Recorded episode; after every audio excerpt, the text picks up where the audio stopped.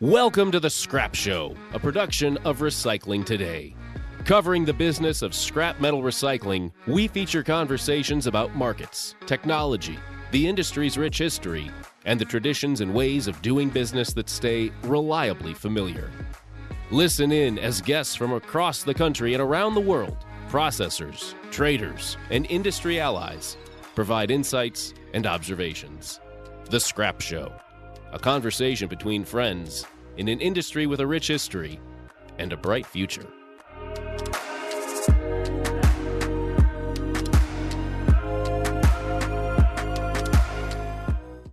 Hello, everyone. This is Brian Taylor of the Recycling Today Media Group, and welcome to the Scrap Show.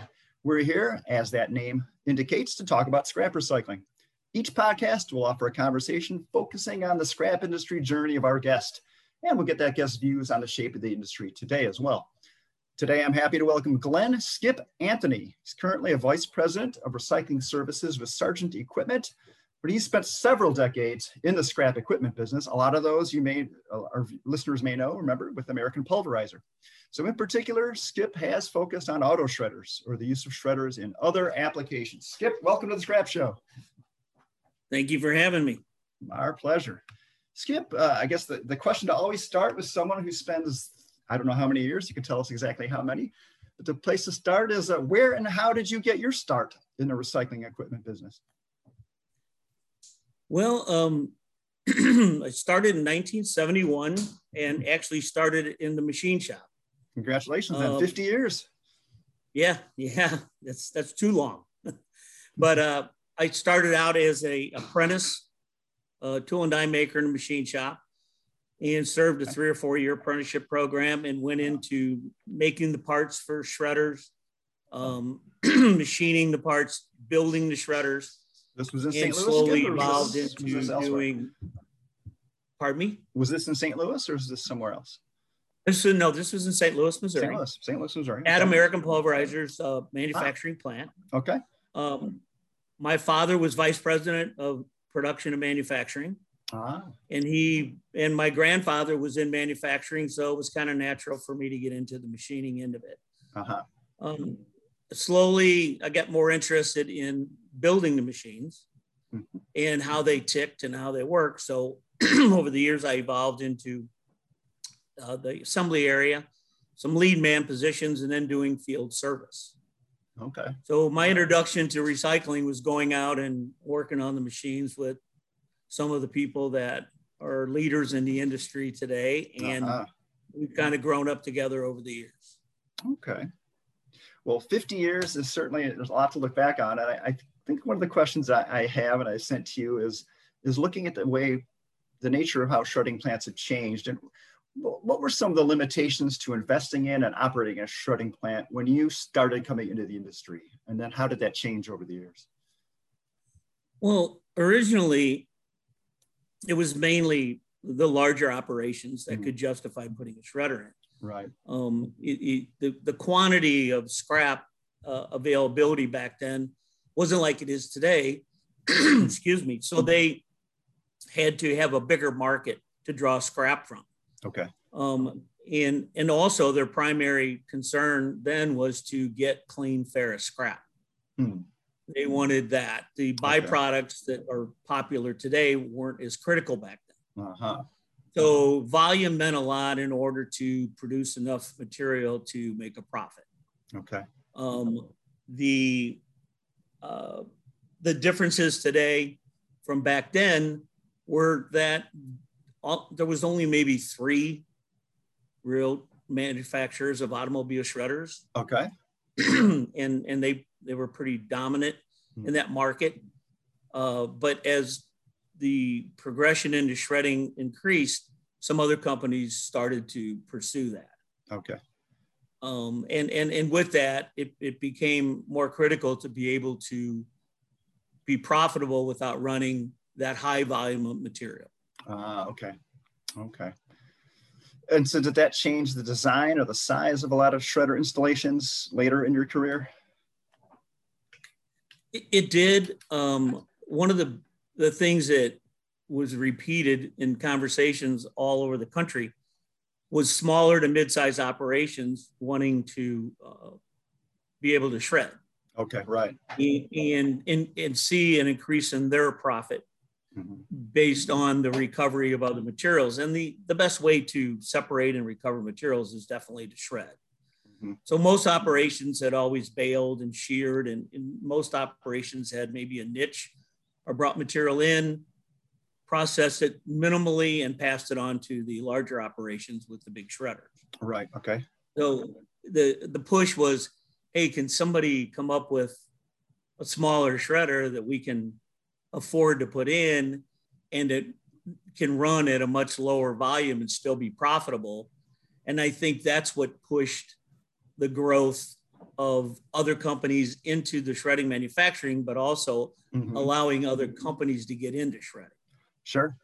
Yeah, I think the you know recycling today tries to track the shredders that are out there in the U.S. and other organizations track it globally, and the number, the population has certainly increased. Your 50 years have not been in vain. There's a lot of shredders out there now. well, you know, that's one thing about this.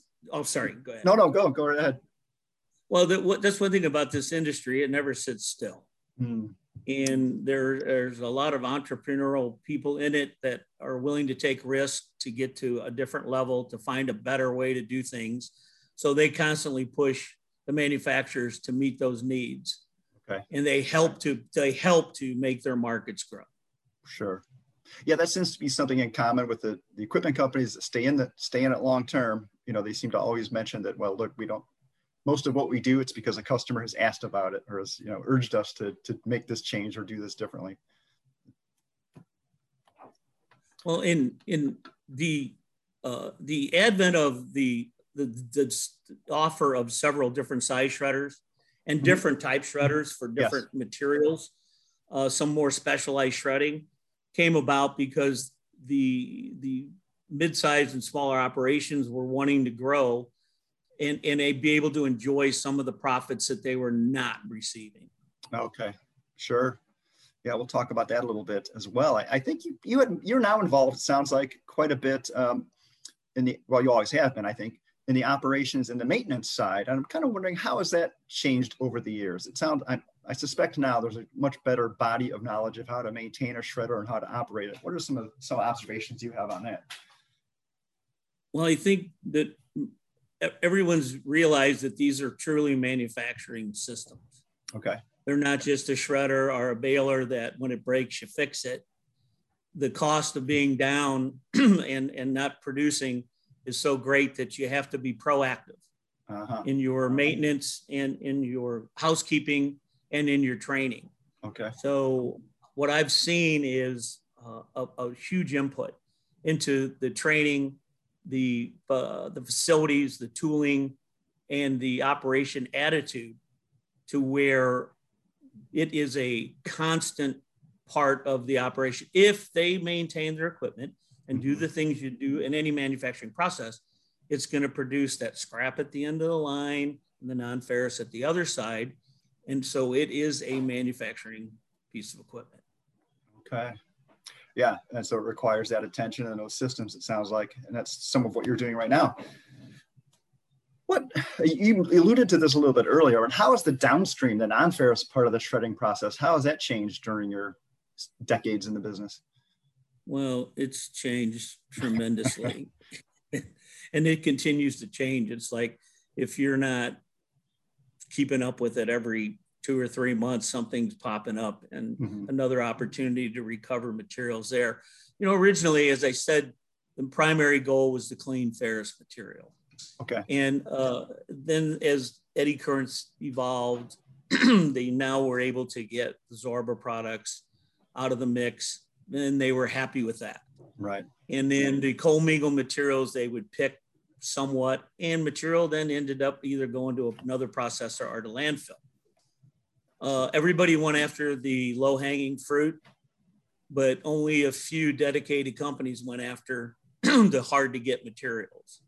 Now, even you know small shredding operations in the two three thousand ton a month or so range mm-hmm. are putting mm-hmm. in equipment to try to recover every bit of material they possibly can. Right. Uh, the return on investment on a system uh, has increased markedly by having the ability to get these other products uh, and, and allowed smaller operators to be able to shred and recover material and be successful without having to have a major over the top investment to get there. Okay. And it sounds like the you know the return on investment uh, equations have all been done and, and chasing that non-ferrous and trying to wring every last bit out of it, it, it seems to always pay off or usually pay off.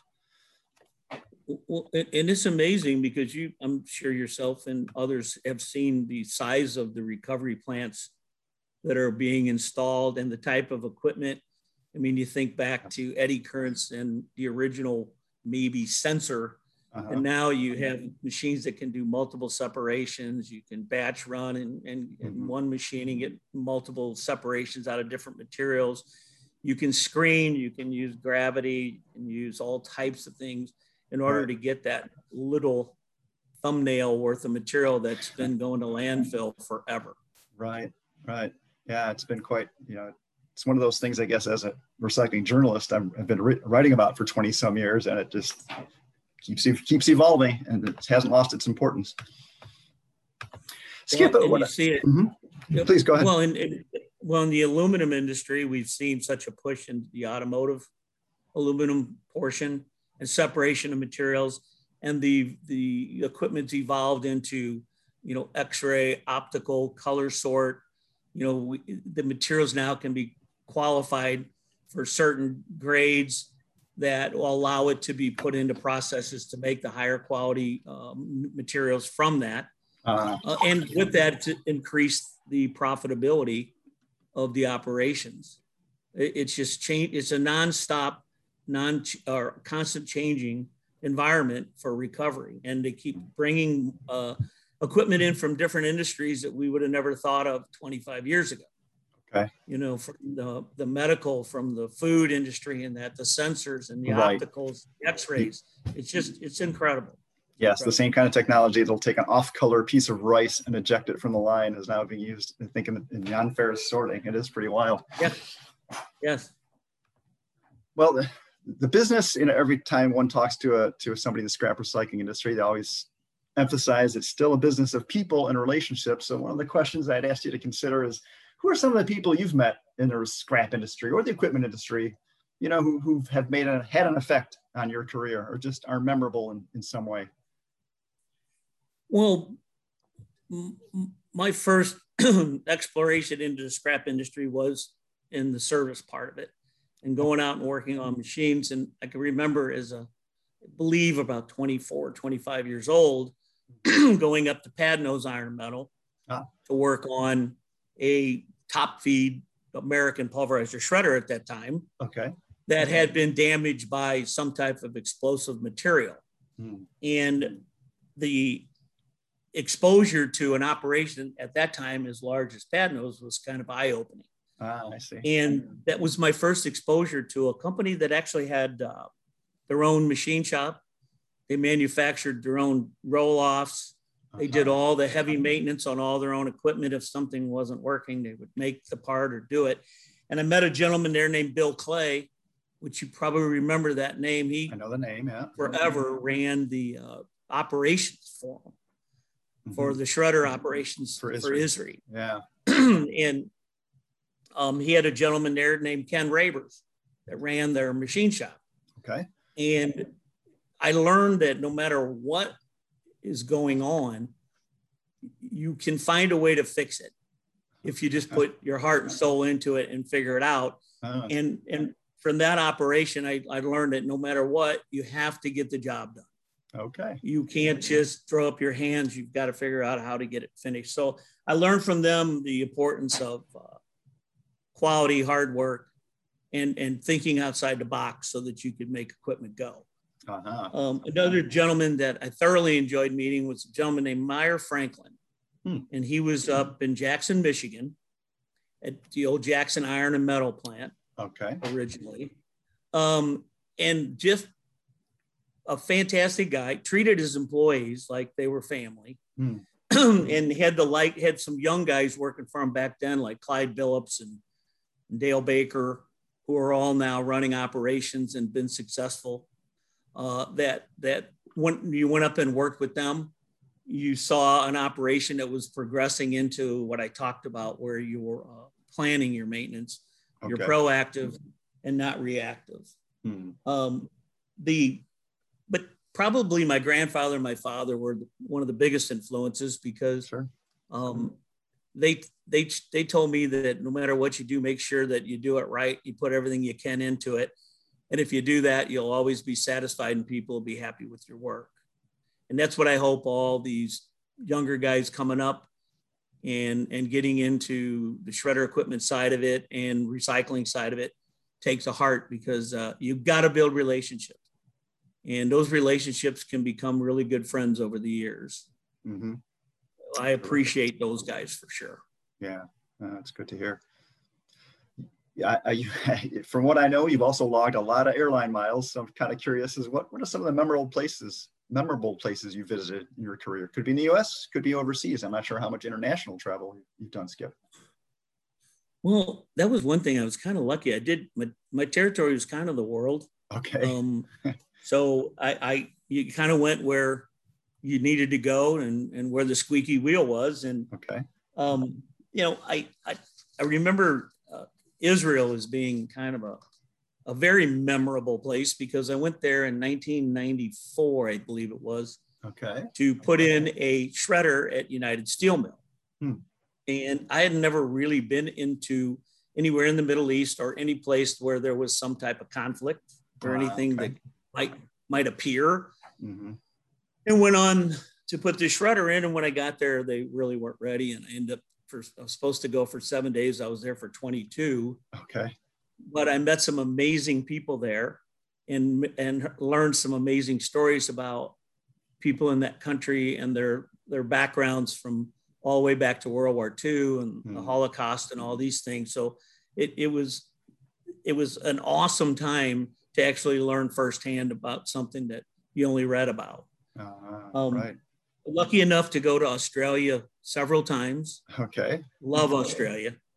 Um, the the people are great. The country's just beautiful, and it and uh, it, it, it's it's totally you feel welcome when you go there. Uh-huh. I, I know, and, and I've been to China a couple times, mm-hmm. and um, I I went. I think my first time was around 1994. Oh, okay. And, and China did a show, uh, kind of a recycling show. I see. I think it was Recycling China 1994 or something like that, and it was in Shanghai. Mm-hmm. And I recall mainly that there was really not a whole lot of cars. There was taxi cabs and bicycles. Right. And then about four years ago, I went back and I went to the same areas, and now there's cars everywhere, and there's uh, you know people are it, it, it's just amazing unrecognizable. How much it, uh-huh. it, oh my goodness, and and the number of people, and, and and the cultural changes and things that that that occur there that you, you look at and you're like, well, maybe I'd like to bring my kids over and let them see how the rest of the world lives sometime. Yeah. So that it could be an eye opening experience. Um, mm-hmm. I've been lucky enough to go to the UK and made many friends over in the UK. Oh, okay. Um, Good. Uh, Ireland, um, been to Korea, uh, been to South America, and everywhere I went, the scrap people are all the same. What's that mean? they want to work a deal and okay. they want their equipment to run and they want you to do whatever you can to get them going and then they're friends for life uh-huh. uh, so I, I i think that probably one of my most favorite places to visit repeatedly was venezuela oh. and this was um, i can't remember exactly when it was but uh, I don't know if you, you recall Gus Arenas. I do, absolutely. Gus novel. Yeah. The Shears, and, uh, especially. Uh, yeah. Oh man, he was just a wonderful guy. He still is a wonderful guy. He's still mm-hmm. he's still punching out there. But uh, he he and I traveled over all over Venezuela for about two weeks. Okay. And this was back far enough where you were driving on some pretty rough roads and out in the jungle going to some of these places. But uh, we sold three shredders, I think, in two weeks to uh, Tour. Oh, okay. And, and just had a fabulous time meeting with all their people and learning the culture uh, and repeatedly uh, having the opportunity to go back down there and meet all these old friends over and over again. Uh, okay. Okay. So, yeah, that's then your, your territory really was the world. And uh, some one or more can't get away from the good old the good old USA though. Yeah, is is is fine too. I mean, who can't love Vegas? Right. Um, you know, you get you you get into all these different areas. Uh, you know, Texas, such a wide open space. Uh, mm-hmm. Chicago mm-hmm. area. You get up east with all the industries and and all the different people. It, we're, we're our own mix, and and it, it it's good to be able to get around and see all those people. I was very lucky. Yeah. Well, you mentioned Vegas, and that's where the next in-person ISRI convention is going to be. If I'm recalling this correctly, it's going to be their spring of 22. And I wanted to ask you about the ISRI convention and how that's changed over the arc of 40 some years. You know, what was the convention like when you first started, and um, how did it evolve over the years? Well, as, a, as I, from a vendor's perspective, I'm kind of curious. Right. I I really I I went to the smaller venues like Gulf Coast and some other things 1st mm-hmm. Okay and I probably didn't really hit the big show until around 98. But okay, okay. E- e- even at that time, you know, the, the activity levels were okay. Uh, people weren't running to jump into your booth and buy shredders. They weren't buying them off the shelf, right? Uh, like that happened a little a few years later. Um, but uh, and it was mainly more uh, a lot of uh, the owners and more higher level people, it seemed to me in the beginning. Mm. As it evolved, it became uh, obvious that people, companies were bringing other people in their organization. Okay. And because I think it's because of the increase in the amount of equipment that was being shown uh, and the constant innovation that was taking place every year in the recycling industry was put on show and it would it became important i think for all their different people at different levels to see mm-hmm. that equipment see exactly what it did and be a part of uh, decisions on what was going to happen next okay okay yeah it's it sounds like maybe we i think 98 san francisco was was my first ISRI annual convention as well and it oh was, is that right yeah and it, as you mentioned it was okay. it was still a busy active place but a much you know seemed smaller still at that time. Yeah. Well, and uh, the of the family act, the family side of it seemed to increase. Mm. I think it we run into more family activities and and families and gentlemen bringing their wives along and and, right. and other things just to to make the show a little more enjoyable all the way around. Mm-hmm. Uh, the, and the biggest thing for me was that people were actually actively pursuing equipment. So they were real. They were spending the time with the vendors. Yeah. Okay. You know, there there've been a few year, couple years where it was pretty tough in the ex- exhibit booth from eight in the morning till five. Yes. uh, so it was kind of nice to get into the mode of of really being busy and able to talk and meet people, and also the increased amount of people from around the world. All right. Okay. Yes. Israel. Much more international really, yeah, really interesting to watch that expand. Okay, neat. Well, among among the other changes over the course of decades would be how you're able, how any any of us in the industry are able to use technology. I'm kind of wonder from the point of view of an equipment salesperson or installer, you know, how, how has the smartphone, internet technology, has that made your life easier or a little bit more difficult or a little both? Yeah, I think both. Um, it's you can't hide anymore um, so if there's something going wrong at a shredding plant, they're going to know about it right away. sure, and if you don't respond to a phone or a text pretty quick, it it becomes uh, it can become a problem for you. Mm-hmm. Uh, but the technology, the ability to uh, be able to have all that information at your fingertips, right? Uh, you know, for a sales person or even service, you have the ability to go into your iPad or your phone and find quotes and information and documents that you've saved that you can pr- uh, promote immediately to someone to help fix a problem. Okay. Uh, or get something information wise to somebody very quickly without having to stop, call back, get someone to generate that and get it to them. Mm-hmm. Uh, you know, the the ability to uh, literally FaceTime uh, from right. a service service standpoint, it's almost like being there mm-hmm. within reason. I, I recently had about a two hour um, FaceTime with a company in Australia that wanted me to see their layout. Okay. And they were having some problems with the shredder.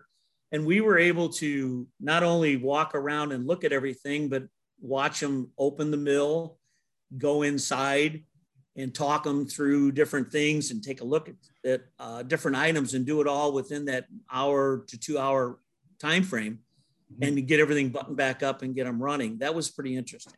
That is as much as you um, like Australia. That saved you a twenty-hour flight.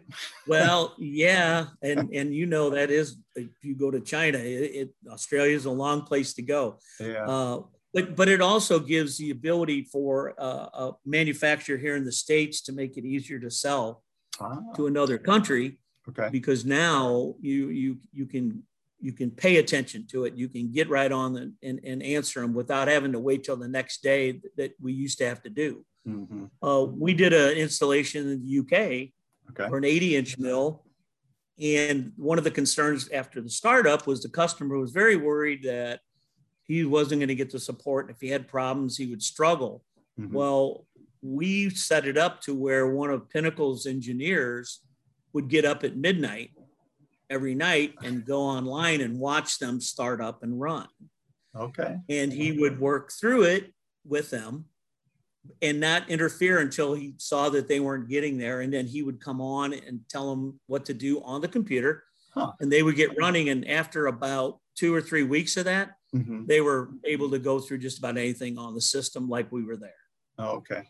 Okay. So for two or three was, weeks, that made that engineer's life harder. But then, uh, you know, once you get past that phase, you've actually technology. Well, you know, he, he, he was probably happy to be home too, though, instead right. of having to go back exactly and, and spend the time there but uh it, it but it is on the other hand it is it's it's hard to get away you go on vacation you maybe you're taking a day off in my case maybe playing golf uh-huh. and that that that phone and that and that wants to buzz and ring and and you you got to take a look at it right you can't let it you can't you can't ignore it no i i suppose not yeah.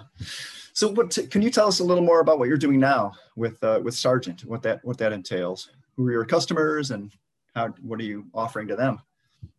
Well, pretty much anybody's our customer in the scrap industry, and mm-hmm. and, and and has has established themselves over the years, and is, is a full service type operation, and service is important to me. Um, and and for me, it's given me an opportunity to uh, uh, kind of work on projects that I want to uh, uh, reach out to people that have problems and, and, try to help them with whether it's production or maintenance or just uh, uh, even personnel type issues. Okay. but but if someone's down, they want somebody to be able to react.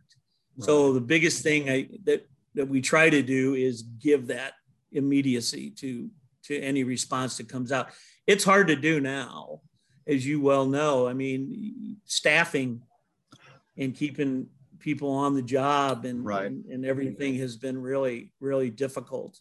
Mm-hmm. Uh, but there again, that's where the telephone and computers and some of this technology uh, has to be used because we can't, you can't be everywhere at one time.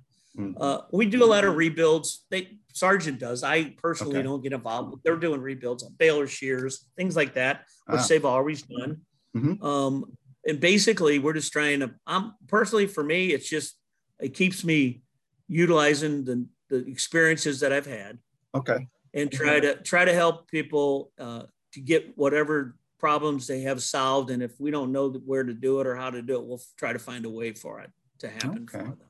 Neat A couple different times, Skip, you've mentioned training and operations, and relative to shredding, I guess I, I, wonder in terms of just feeding a shredder properly and not putting the wrong things in there. Have you found that's a that's a pretty common common problem or maybe an underappreciated aspect of, of good shredding practices? How to feed a shredder? Well, I tell you, Brian, with all you know, over the last five to eight years, you know, back when the the smaller the 60 inch automobile shredders came out. Okay. There was only maybe one or two or three people that made them, and so um, there there wasn't this overflow of machines. It, it happened over a period of time. But over the last eight ten years, there's been a lot of other type shredders in, introduced into the market. Mm-hmm. And people that wouldn't even have thought even about a maybe 60 inch shredder have, have purchased them now. Okay. And what happens with some of these new operations is they they used to run a baler or a shear. You put material in it. When it gets dull, you change the knives or you change liners. Mm-hmm. A shredder is just a it's a whole thing by itself. It's a different world. Right. It's in a self-destruct mode 100% of the time, the whole time they run. And the operators today tend to, especially in new systems, mm-hmm. tend to want to just shove material into it. And the hardest thing is to get everybody on board is to you know do a good job of inspection okay. and sorting on the product before it goes in the shredder, but also feed the shredder at a steady rate and let the machine run. Don't have yourself jamming everything up to where you're constantly starting and stopping the in feed, trying to clear the material out of the chute, mm-hmm. get a good uh, pattern going, steady feed, good inspection purposes, good uh, maintenance operations. Right. And then you can run these machines so much easier than we did 25, 30 years ago the okay. software that's available to run shredders now is pretty incredible. Ah, okay, yeah, that's probably. You know, and we want we want to we want to take and give that ability to a, a, company because now they're not locked into one guy is their best shredder operator, and when uh-huh. he's not there, they're playing around and, and fighting to try to get a similar production level or quality of production. Okay. Well, the new controls allow you to run that machine based on what reactions we see. And it allows allows for a company to be able to sustain if case one of their key people were to be injured or off on vacation or whatever. Huh, okay. That's probably the other thing we see. The other thing we see in a lot of operations or actual industrial engineers or engineering background people that are the shredder operations managers.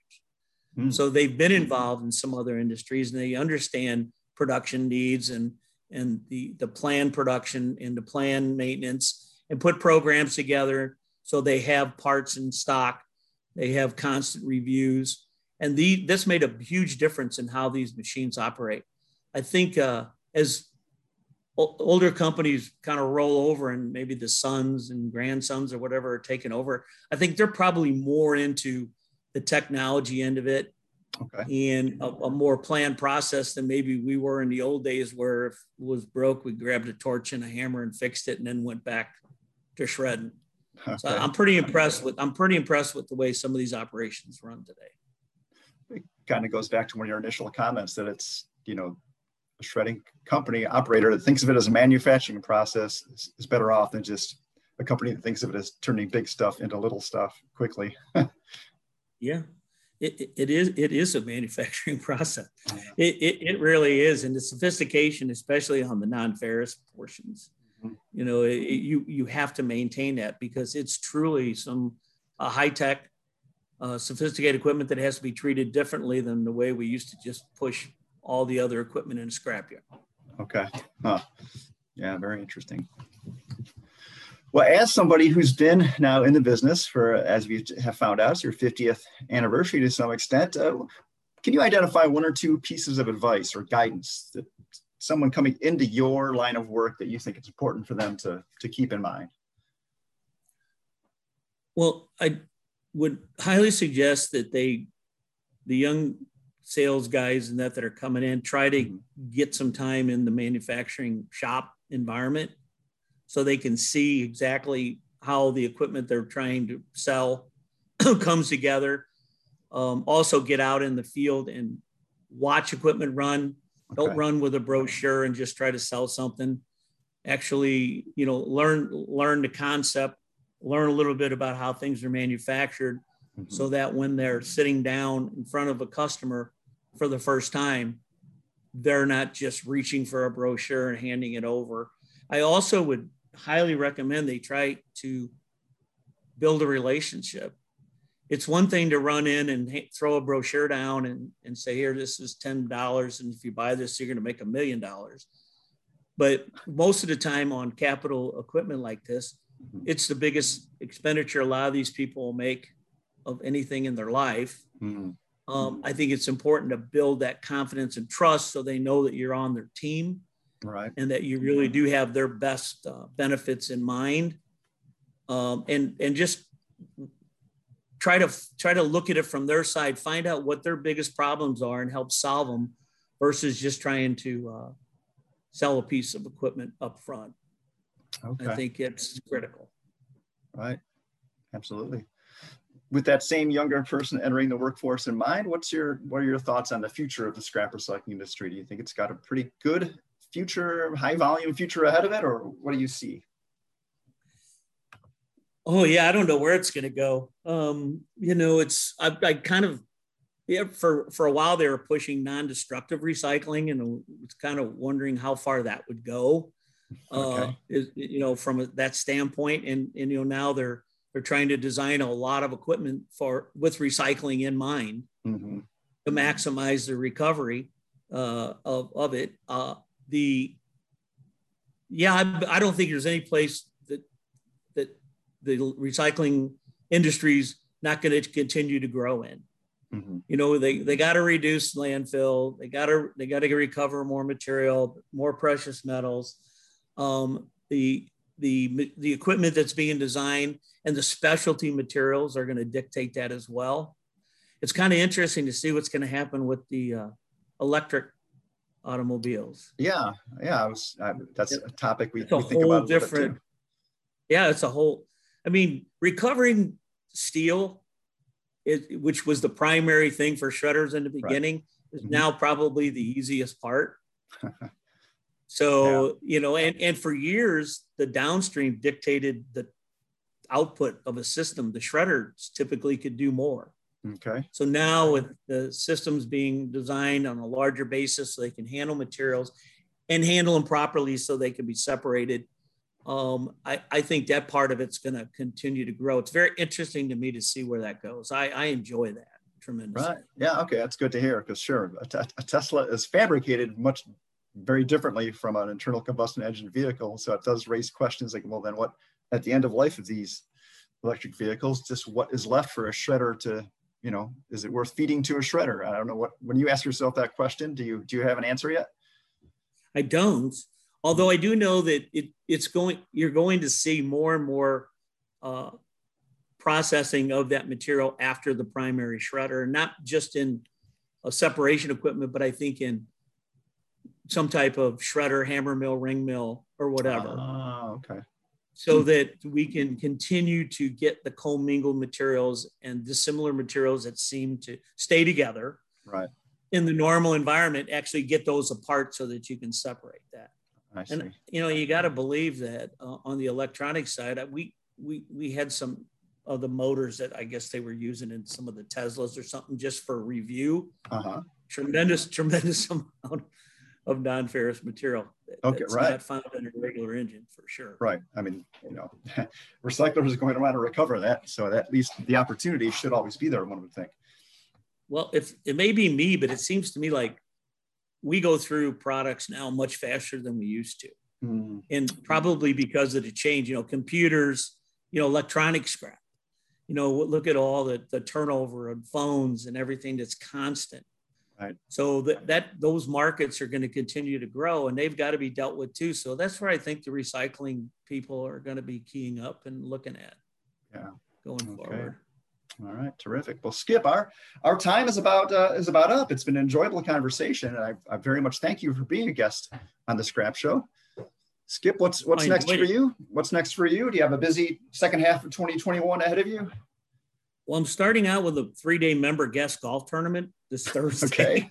All right. and then after that, after that, yeah, we have some projects we're working on um, in uh, in several different types of industries, mm. uh, and and some upcoming uh, opportunities to work with some of uh, our existing customers that want to see what we can do to improve productivity and and and and quality of what they're getting out of their systems. So okay. is it looks like it's going to be a fun time for me. I, I, I can do it at my own pace and it's enjoyable.